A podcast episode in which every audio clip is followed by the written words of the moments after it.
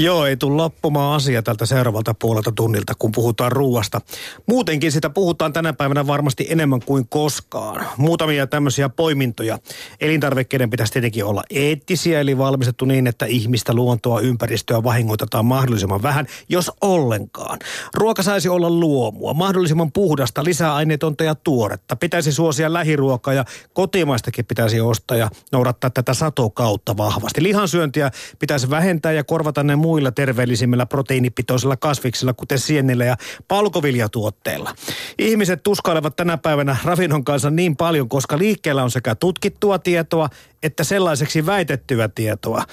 Sitä liikkuu julkisuudessa niin paljon, että kuluttaja on vaikea saada sitä tolkkua. Nyt siis keskustellaan siitä, kuinka voisimme kenties varmistaa sekä ruoan terveellisyyden että turvallisuuden. Tervetuloa Helsingin yliopiston ravinnon turvallisuuden professori Marina Heinonen. Kiitoksia.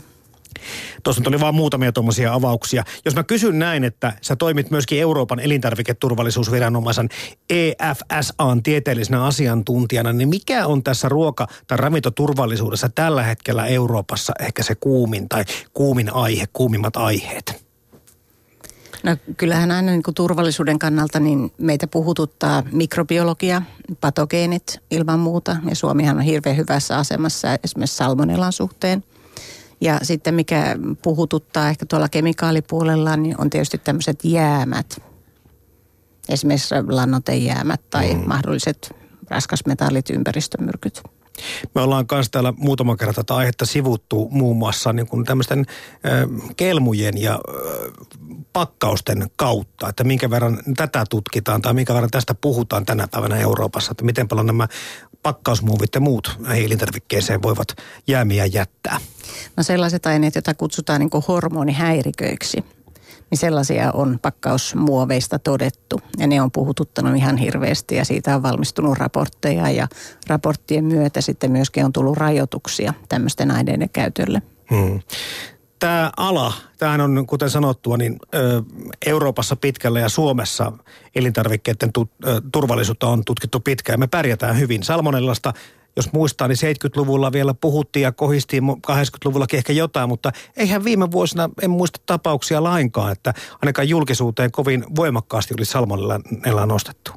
Siis Suomihan on aika lailla niin kuin vapaa salmonellasta. Mm. Että se on meille ihan ylpeyden aihe, että mä oon kuullut, että tuolta maa- ja metsätalousministeriöstä hehkutetaan, että Suomi on about ainoa maa, jossa voi syödä sen kananmunan raakana. Aivan. Ja muutenkin kun mietimme sitä, että minkälaisia vaikka ruokamyrkytystapauksia tässä maassa on. Ja sieniä taitaa joku aine per vuosi vääriä syödä ja sitä kautta sitten joutua sairaalaan. Mutta eihän tämmöisiä niin kuin meillä raportoida. No kyllähän niitä raportoidaan tietysti mediassa ja ilt- iltapäivälehdissä etupäässä, niin kyllähän ne tapaukset niin kuin nostetaan esille, varsinkin jos joku on ihan vakavasti sairastunut mm. sienistä esimerkiksi. Ja ilman muuta viranomaiset, niin kuin heillä on omat tiedotuskanavat, että kyllä nämä niin kuin asiat kulkevat ja niille niin kuin tehdään jotain, selvitetään syy esimerkiksi. Mm. Mutta professori professori Marina Heinonen, se, että meillä ruokaturvallisuus on näin hyvällä tolalla, ei suinkaan estä sitä, etteikö tämmöistä ruokahysteriaa eri aiheista nostettaisi netissä aika ajoin. Millä silmällä ja korvalla tämmöistä asiantuntijat seuraavat? No itse seuraan kyllä aika herkällä korvalla ja pyrin kyllä vaikuttamaan sitten siihen, että myöskin asiatieto leviää – ja mun toive on kyllä, että muutkin alan asiantuntijat niin kun ottaisi ihan rohkeasti vaan osaa, että rupeisivat twiittaamaan ja pitämään blogeja. Mm. Joo, siis netissä on aika monta sivustoa jo tänä päivänä, jota, jotka tähän aiheeseen ottavat jotakin kantaa. Ja sitten huomaa, että se keskustelu on kovin värikästä. Siellä ei pelkästään äh, niin kuin kiistetä toisen osapuolen kon, kokonaan äh, tietoa, vaikka se olisi miten tutkittua, mutta myöskin oikein käydään niin kuin henkilöön päälle. Onko tämä käykö tämä työ raskaaksi, minkä verran? No en mä kauheasti niin kuin uppoudu tämmöisiin henkilökohtaisuuksiin, että kyllä ne nyt saattaa harmittaa, jos niin kuin näitä sanotaan, mutta kun itse tietää, että ne on ihan tyhjän puhumista, niin mm-hmm. ja yleensä on kyse siitä, että sen vastapeluurin niin kuin argumentit on alkanut loppua ja sitten etsitään niin kuin syytä sitä, että miksi se asiantuntija oikeasti on väärässä.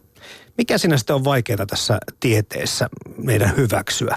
Onko se jotenkin niin, että, että näiden terveysvaikutusten pitkäaikaisten ö, tutkiminen vie niin kauan aikaa, että näiden varmojen tulosten esittäminenkin sitten ikään kuin viivästyy kun täällä joku viittasikin, että kaikki, jotka ovat joskus syöneet, ovat lopulta kuitenkin kuolleet. Että semmoinen fakta meille nyt tässä tarjottiin. Mutta jos joku myöskin sanoo, että kaikki, jotka ovat jättäneet syömättä, niin hekin ovat kyllä kuolleet. Ja hieman aikaisemmin kuin ne, jotka niin. syöneet jotakin. Mutta tämä, tämä tieto, siis me luotamme, suomalaiset on kyllä aika hyvin luottanut, tai olemme tieto tai tiede uskovasta porukkaa sinänsä olleet, mutta tänä päivänä kyseenalaistamme aika vahvasti myöskin erinäköisiä ihan tämmöisiä kliinisiä pitkäaikaisia tuloksia. Niin, se on niin kuin uusi ilmiö, että kyseenalaistetaan niin kuin ehkä sitä jonkun auktoriteettia. Mutta mulle ei ole niin täysin selvinnyt se, että miksi asiantuntijat niin koetaan, että ne on auktoriteetteja. Että onko se myöskin sitä, että se tapa, millä me niin viestitään, niin se on ehkä vähän semmoinen tylympi. Että se on enemmänkin semmoinen saneleva, että teen noin. Mm. Kun että antauduttaisiin niin keskusteluun, että, että kannattaisi tai että voit tehdä tämmöisiä valintoja. Ihmiset ei tykkää siitä, että sanellaan. Niin se on kyllä, siis se on kyllä totta, jos mietitään tätä tämmöistä tiettyä holhousyhteiskuntaa, mikä mm. maine myöskin Suomella on, niin tästähän me emme kyllä hirveästi välitä. Ei. Mm. No toisinpäin sitä ajatellaan sitä, sitä samaa asiaa, se, että ö, onko sitten suositukset parempi kuin se ikään kuin se, että tota, niin kuin sanotaan, että näin pitää tehdä, käsky. Kyllä mä tykkään, että suositukset ilman muuta on parempia, että ei meillä ole mitään syytä niin kuin käskeä. Mm. Totta kai jos on sitten joku tämmöinen ihan vaarallinen aine, niin kyllä mun mielestä siinä pitää sitten puuttua asiaan ja ihan viranomaistaholta niin kuin tietysti estää sen aineen oleminen siinä ruuassa ja sitten varoittaa ihmisiä. Mutta muuten pysytään siellä suosituksissa. Niin sanot tuossa jo Marina Heinonen, tuo vaarallinen aine ja se on ehkä yksi nyt näistä meidän aiheista tänä päivänä, kun lähdetään tätä vyyhtiä purkamaan ruoka, ruokahistorian ympärillä onko meillä ruuissa Suomessa vaarallisia aineita niin, että niitä pitää sillä tavalla oikein kunnolla välttää, että henki ja terveys lähtee, jos semmoista tuotetta sattuu vahingossa syömään? No jos oikeasti ajatellaan, että mikä on vaarallinen, niin on, onhan meillä ihmisiä, jotka ovat kovasti allergisia jollekin. Ja sanotaan, että jos, jos jotain elintarvikkeita niin vedetään pois markkinoilta, niin se aika usein on se syy, että se allergeeni, on se sitten kalaa tai maitoa tai soijaa, niin sitä ei ole merkitty tuotteeseen – ja sehän voi olla ihmiselle ihan hengenvaarallinen. Sitten on tietysti sellaisia aineita, jotka niin kuin pikkuhiljaa, kun ne kertyy elimistöön, niin alkaa aiheuttaa ongelmia. Sanotaan vaikka jotkut homemyrkyt. Tänäänkin oli lehdessä, että yksi tuote oli vedetty pois sen takia, kun se sisälsi liikaa homemyrkkyä. Mm. Niin eihän, eihän tämmöisiä pidä syödä. Kyllä, mutta meillä on myöskin aika tiukat rajat, kun mietimme sitä, että, että näiden bakteerikantoja ja muiden niin kuin lisäksi myöskin arvostellaan paljon sitä, että ruokaa menee sen takia roskikseen ja hukkaan. Ruokahävikki on suurta, koska meillä on niin tiukka valvonta. Joo, meillä on tiukka valvonta, mutta kyllä ne kriteerit perustuu siihen, että, että kun on joku alaraja, mitä ei sovi bakteeripitoisuudessa ylittää, niin sitten myöskin taataan se, että ihmiset eivät sairastu, ei tule ruokamyrkytystä. Hmm.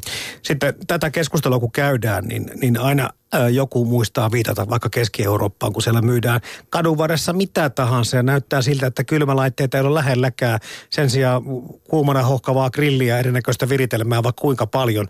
Ja sieltä ihmiset katukeittiöstä syövät, olipahan sitten kalaa, lihaa tai mitä vain, pähkinöitä, grillattuja sellaisia. Että verrataan aina sitä, että et, et meillä on tiukkaa, että et onko tämä ongelma sitten niin kuin läsnä niissä maissa, jossa, jossa tämä valvonta ja rajoitukset on köykäisempiä kuin meillä, niin tapahtuuko sitten Euroopassa muualla paljon tämmöistä ruokamyrkytysjuttuja?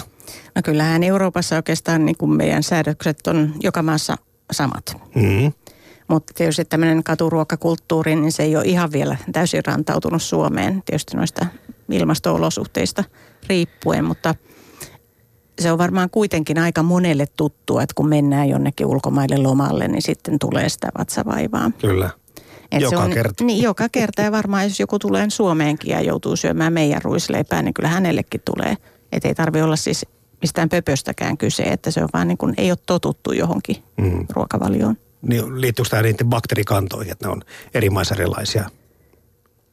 se liittyy sekä siihen, että sitten tietysti siihen hygienian tasoon. Että kyllä mun mielestä se, että jos verrataan niin kuin katuruokaa ja sitten sitä, mitä me syödään vaikka jossain lounaskuppilassa, niin kyllä varmasti se mikrobiologinen taso on ihan jotain muuta siinä katuruuassa. Otetaan muutama esimerkki ravinnon turvallisuuden professori Marina Heinonen tähän mukaan. Tota, öö, mä oikeastaan itsekin vähän yllätyin siihen. Tämä ei kuulma kollegoille kaikille ollut yllätys, mutta se, että mä, mulle on niin annettu ymmärtää se, että kaikki einessä ruoka ja valmis ruoka on epäterveellistä. Ja mullakin kun on kolme kohtuullisen pientä lasta ja tilanteet vaihtelee ja, ja joskus joutuu turvautumaan, niin joka kerran kun sen pinaattiletun tai kalapuikon on joutunut, vaikka se on harvoinkin, e, lapsille laittamaan, niin aina on sitten syyllistetty ja tuntuu, tuntuu itsekin siltä, että kyllä on muuten huono vanhempi. Niin miten, onko tosiaankin niin, että, että kaikki einekset ei välttämättä olekaan epäterveellisiä? mun mielestä pitää ihan lopettaa toi itsensä syyllistäminen. Että sehän on ihan hyvä, että meillä on niin kuin valinnanvara eri tilanteisiin. Jos joku ajattelee, että niin einesruoka on niin epäterveellinen, niin sitten kannattaa kyllä katsoa sitä ravintosisältöä, missä kerrotaan, että kuinka paljon siinä on rasvaa tai proteiinia tai kuitua tai suolaa. Ja siihen sitten tarvii pikkusen sitä vertailutietoa, että ymmärtää, että mikä on liikaa. Mutta siitähän sitä jo näkee, että onko se epäterveellinen vai ei. Ja tähän ruoan epäterveellisyyteen liittyy myöskin tämä sama väite siitä, että prosessointi aina heikentää ruoan laatua ja kun tarpeeksi prosessoidaan, niin se sitten menee jo epäterveelliseksi. Onko se näin, että prosessointi on yhtä kuin epäterveellisyys? Ei se todellakaan ole näin, että tietysti jos ajattelee, että prosessointi on sellaista, että kuoritaan viljaa tai tehdään puhdasta sokeria, niin kyllä siinä matkan varrella tietysti jotakin ravintoaineita menetetään. Mm. Mutta mitä prosessointi on yleisesti ottaen on, niin, niin olen havainnut, että monesti ei käsitetä, että se on ihan tavallista ruoanvalmistusta. Se on vain tämmöinen nimi, mikä, sano, mikä on annettu niin ruoan käsittelylle – että ihan jos le- leivotaan leipää tai pilkotaan vihanneksia tai keitetään keittoa, niin se on prosessointia. Ja teollisuus vaan tekee sitä niin kuin isommassa mittakaavassa. Niin, nyt tuli mieleen se, että – että jos prosessointi kerran pilaa ruoan tai tekee epäterveellisen, niin en mä kyllä ainakaan raakaa lihaa se, jos mä mieluummin prosessoin sen, eli paistan sen. Juuri näin, ja sitten kun sä paistat sen lihan, niin sitten sä vielä edistät sitä, että se niin kuin sulaa paremmin. Mm. Mikä tarkoittaa myös sitä, että ne lihan ravintoaineet on paremmin sun käytössä. Ihan sama toimii, että sä keität porkkanan. Kyllä se paremmin ne porkkanaan kaikki hyvät aineet imeytyy, kun keitetystä kuin raasta. No senhän me tiedämme, että jos tämä kotona tehty ruokkakin on ikään kuin prosessoitua, nyt kuten tuossa Marina Heinonen kerroit, että pilkomme, raastamme, keitämme, paistamme, ehkäpä uunissa tai vielä pannulla lämmitämme. Me tiedämme kuitenkin, miten me tämän ruoan prosessoimme, mutta sitten tämä einesruoka, niin onko siellä semmoisia prosessointivaiheita, joista me emme tiedä, tai onko joku semmoinen tapa sillä prosessissa tämmöisellä einesruualla voiko olla mahdollista, että se sitten tosiaankin heikentää sen laatua? No, jos ajatellaan, että kuumennetaan ruokaa tai että se laitetaan paljon vettä johonkin, johonkin keittoon vaikka, vaikka, niin kyllähän se kuumentaminen aina aiheuttaa niin kuin muutosta ruoan ainesosissa. Kaikki ei välttämättä ole sit hyväksi. Mm-hmm. Sanotaan, että jos kuumennetaan upopaisto vaikka kovassa lämpötilassa, niin voihan siellä syntyä haitallisia yhdisteitä – tai jos käytetään vaikka niin, että, että säteilytetään vaikka UV-säteilyllä tai pastoroidaan korkeassa lämpötilassa, niin onhan se mahdollista, että siellä tapahtuu jonkunlaisia muutoksia. Mutta siis suoraan ei voi vetää sitä, että, että kotiruoka on terveellisempää kuin einesruoka. Semmoista suoranaista no, johtopäätöstäkö ei voi tehdä? Mä en kyllä vedä semmoista johtopäätöstä lainkaan, koska kotonahan meillä, on niin kun, meillä ei ole sitä kontrollia, että sitten kun mä oon tehnyt sen lautasellisen, niin siinä joku sitten on käynyt mittaamassa, että paljonko tässä nyt oli proteiinia ja suolaa ja sokeria. että se tavallaan se semmoinen, että voi lipsahtaa yhtä ja toista sinne, joka ei olekaan niin terveellisessä pitoisuudessa. Ja muutenkin niin kun tämä prosessointi ylipäätään, niin, niin – ei se todellakaan tee niin ruoasta huonompaa, että tapahtuu se teollisuudessa tai kotona. Siis suoraan sanoen, tämä on varmaan nyt teille asiantuntijoille ihan sel- selkeätä pässilihaa, mutta tämmöisestä ei kyllä julkisuudessa liikaa ole keskusteltu, koska mekin toimittajat tämmöisessä luulessa selvästi eletään, että, että jotenkin huonoa omatuntoa kannetaan nyt tästä einesruoan satunnaistakin käyttämisestä. Ja se on ihan tarpeetonta ja sitten kun kuitenkin ajattelee, että mitkä meillä niin kuin kaupassakin myy eniten, niin kyllähän ne on ihan tavalliset ruuat. Niin kuin sä mainitsit pinaattilettua tai mm. joku makaronilaatikko tai miksei maksalaatikko, pizzat. Toivottavasti ihmiset syö monipuolisesti, ettei tämä ole niin kuin jokapäiväistä ruokaa. Ja toinen, mikä tässä tämän einesruuan tai prosessoidun ruuan lisäksi pyörii paljon, ne on nämä e-lisäaineet. Ja niistäkin tuntuu, että se on sitten suoraan saatanasta nämä, nämä lisäaineet. Ne on niin vaarallisia. Ja, ja olet kyllä aikaisemminkin, professori Marina Heinonen, puhunut siitä, että pitäisi tässäkin niin kuin pitää tolkku tässä lisäaineiden musta maalaamisessa. Joo, pitäisi pitää tolkku sillä lailla, että kyllä mä sen ymmärrän, että tuommoinen niin kemiallinen kieli – on, on hirveän vaikea ymmärtää. Mutta joka ikinen aine, mitä meidän ruuassa on, niin se on kemiaa. Mm. Ja sitten jos siihen tulee niin kuin joku pitkä sana tai semmoinen, mitä ei ymmärretä, tai että on jotain on vähän niin kuin modifioitu, niin heti herää semmoinen epäluulo. Vaikka kyse voi olla ihan vaikkapa jostain vitamiinista, jota on käytetty lisäaineena. Tai vaikkapa marjan väristä, jota on käytetty lisäaineena. Tai omenan kuoresta, jota on käytetty lisäaineena. Omenankuoresta tuli mieleen, tuossa kollega tuli just ruokailusta eilen ja toi niin kiiltäväksi lakatun omenan mukana, että hän ei kyllä uskalla tätä syödä. Mä en tiedä mitä näissä, mitä vahoja käytetään näiden vihannesten kiilottamiseen, mutta on ne epäilyttävän näköisiä kyllä. No aika usein omenoissa käytetään tämmöisiä pintakäsittelyaineita. Ja kyllä mäkin sen mielellään sen vahan sieltä poistan. Mutta se ei lähde pelkästään vedellä? Ei, ei. Sehän on rasvaliukkoinen aine, että kyllä se niin kuin hankaamalla lähtee. Ja tietysti jos käyttää vähän jotain pesuainetta siinä, niin sitten lähtee vieläkin paremmin. Jotkut sitten myöskin kuorivat kaikki vihannekset ja hedelmät, mutta, mutta eikö näissä kuitenkin ole sitten se, että aika paljon menee tästä, menetetään vitamiineja? Ei ole mitään niin kuin syytä kotimaisia hedelmiä lähteä kuorimaan tai mm. kotimaisia marjoja pesemään, että kyllä niitä voi syödä ihan sellaisena. Miten nämä lisäaineet, E, koodit. Onko tästä mitään semmoista niin kuin yleispätevää? Pitääkö se vaan etsiä yksitellen ne tiedot ja ne aineet ja niiden vaikutukset? Vai onko mitään sellaista tietoa, että mitä, niin kuin, mitä kannattaisi meidän välttää tai missä pitäisi ennakkoluulojen herätä? No periaatteessa voidaan luottaa siihen, että ne lisäaineet on turvallisia – niitä ei saa käyttää, jos ei ne ole turvallisia. Mm. Ja mun mielestä, jos ihmisellä itsellään on joku niin kuin haitta, että hän ei voi käyttää vaikkapa munasta peräisin olevaa lisäainetta, niin sitten hän haluaa sen tietää. Niin semmoinen niin kuin allerginen syy on mun mielestä yksi syy välttää jotain lisäainetta. Täällä tulee paljon viestejä meille täällä yle.fi kautta puheosoitteen lähetysikkunassa juurikin näistä lisäaineista. Teollinen prosessointi ei takuulla ylläpidä ruoan laatua ja terveellisyyttä. Jo lisäaineiden listalta sen näkee, kommentoi joku. Ja toinen kyselee näistä transrasvoista. Ymmärtääkseni niitä muodostuu juuri suurissa teollisissa prosesseissa.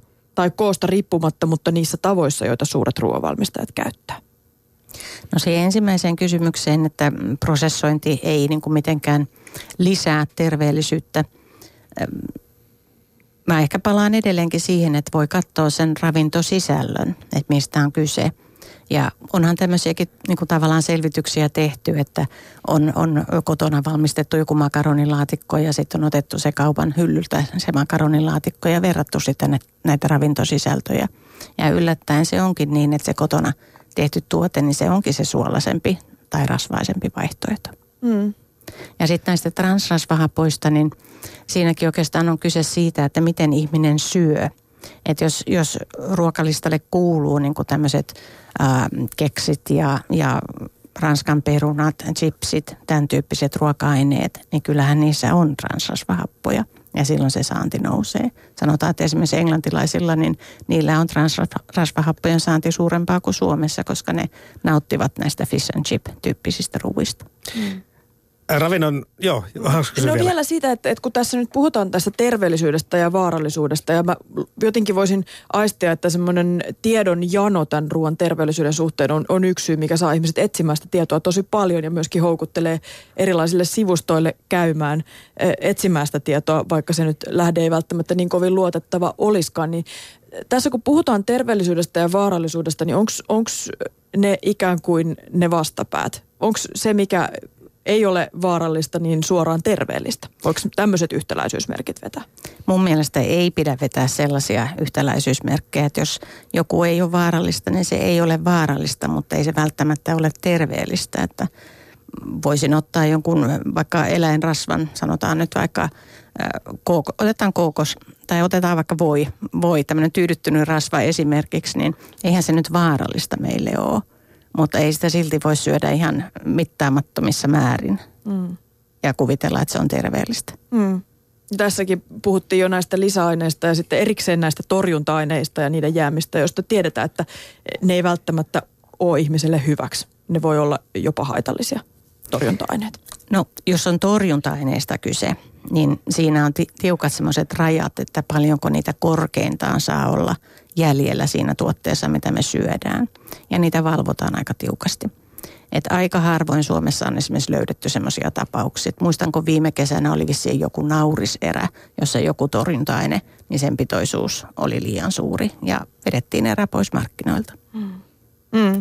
Ja tietenkin voisi ajatella, että lisäaineiden käytössäkin sattuisi jotain ylilyöntejä – ja jos näin on, että siellä on liian suuria pitoisuuksia, niin tuote pitää vetää pois markkinoilta. Mm.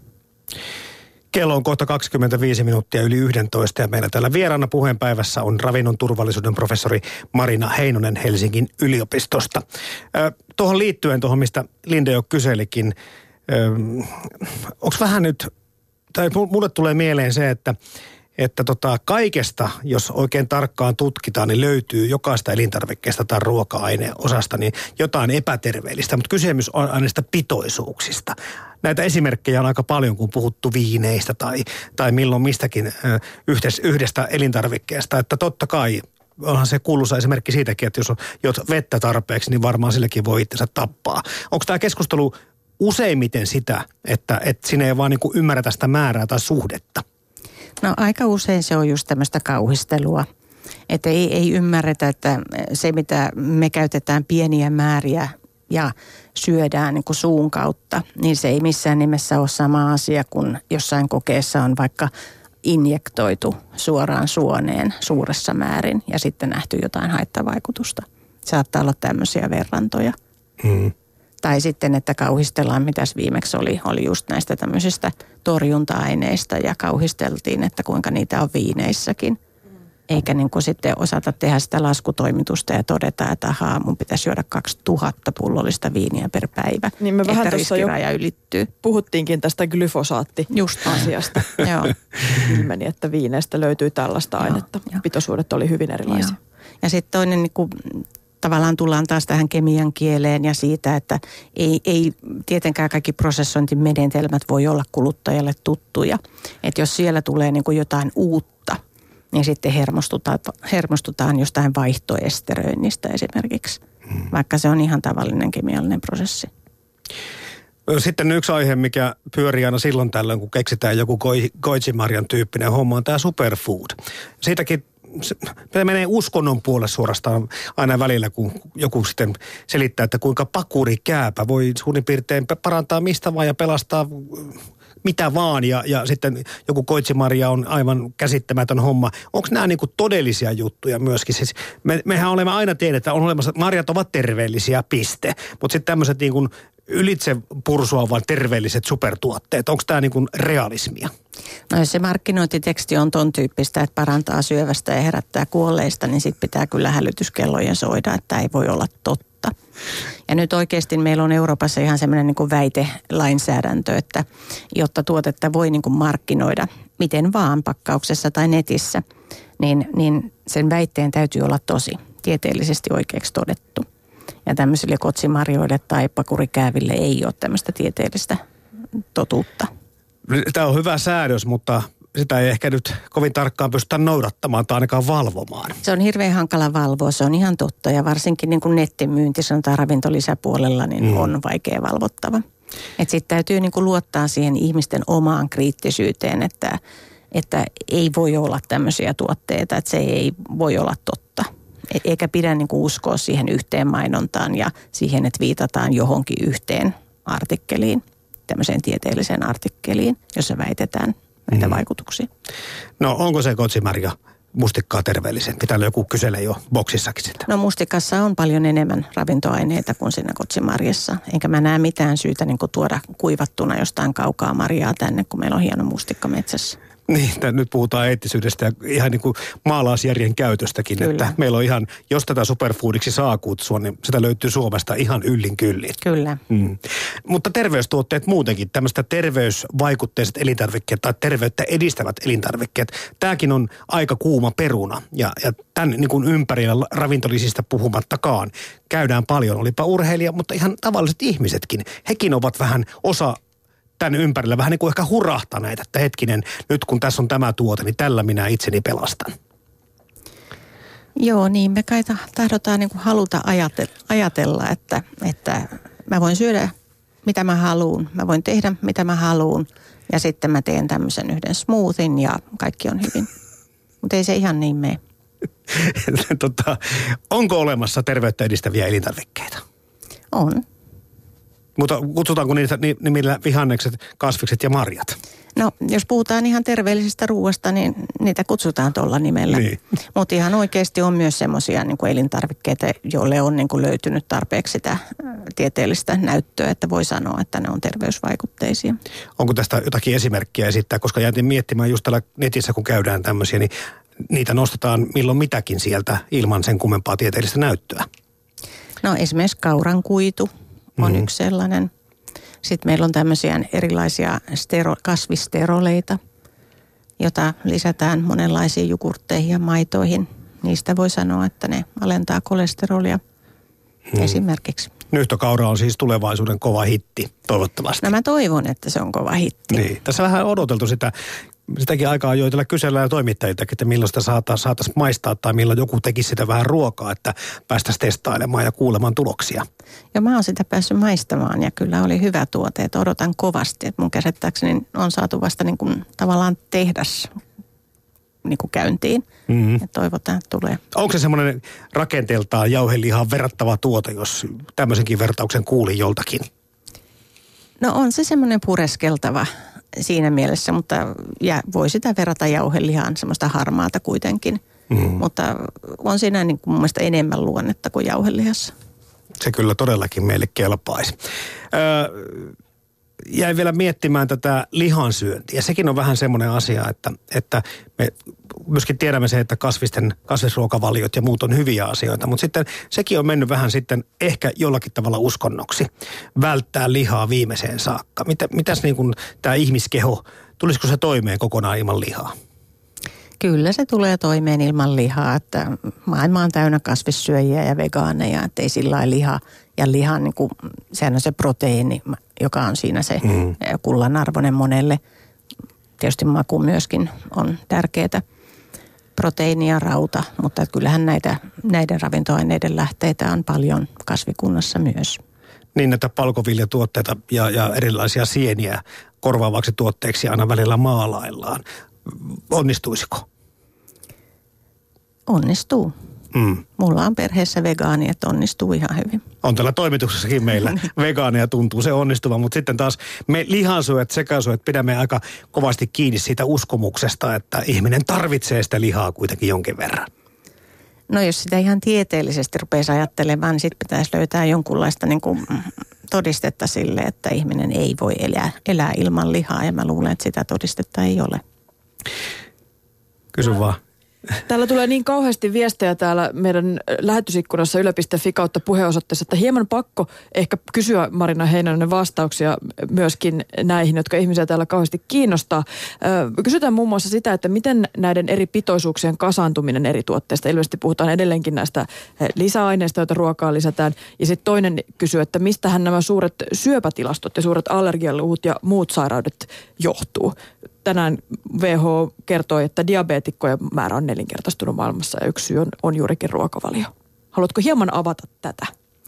No mä en suoralta kädeltä ajattele niin, että lisäaineet olisi jotenkin syynä, niin kuin suora syy siihen, että diabetes on jotenkin kasvanut tai että syöpätilastot näyttää menevän ylöspäin. Että kyllä kyllähän se on se ruoan kaikki muu ainesosa, joka vaikuttaa. Ja jos ajatellaan syöpiä, niin ruokahan on vain yksi osa syyllinen. Että kyllähän niin ympäristöstä ja elintavoista ja perimästä on löydettävissä sitten ne muut syyt. Mulle tulee mieleen tästä kaikesta koko ruokahysteriasta semmoinenkin juttu, että meidän vanhat viholliset, just nämä kovat rasvat ja suola ja sokeri, niin, niin ne on niin kuin tässä vähän niin kuin toisaalta jo vähän unohdettu, kun on keksitty tämmöisiä uusia vihollisia.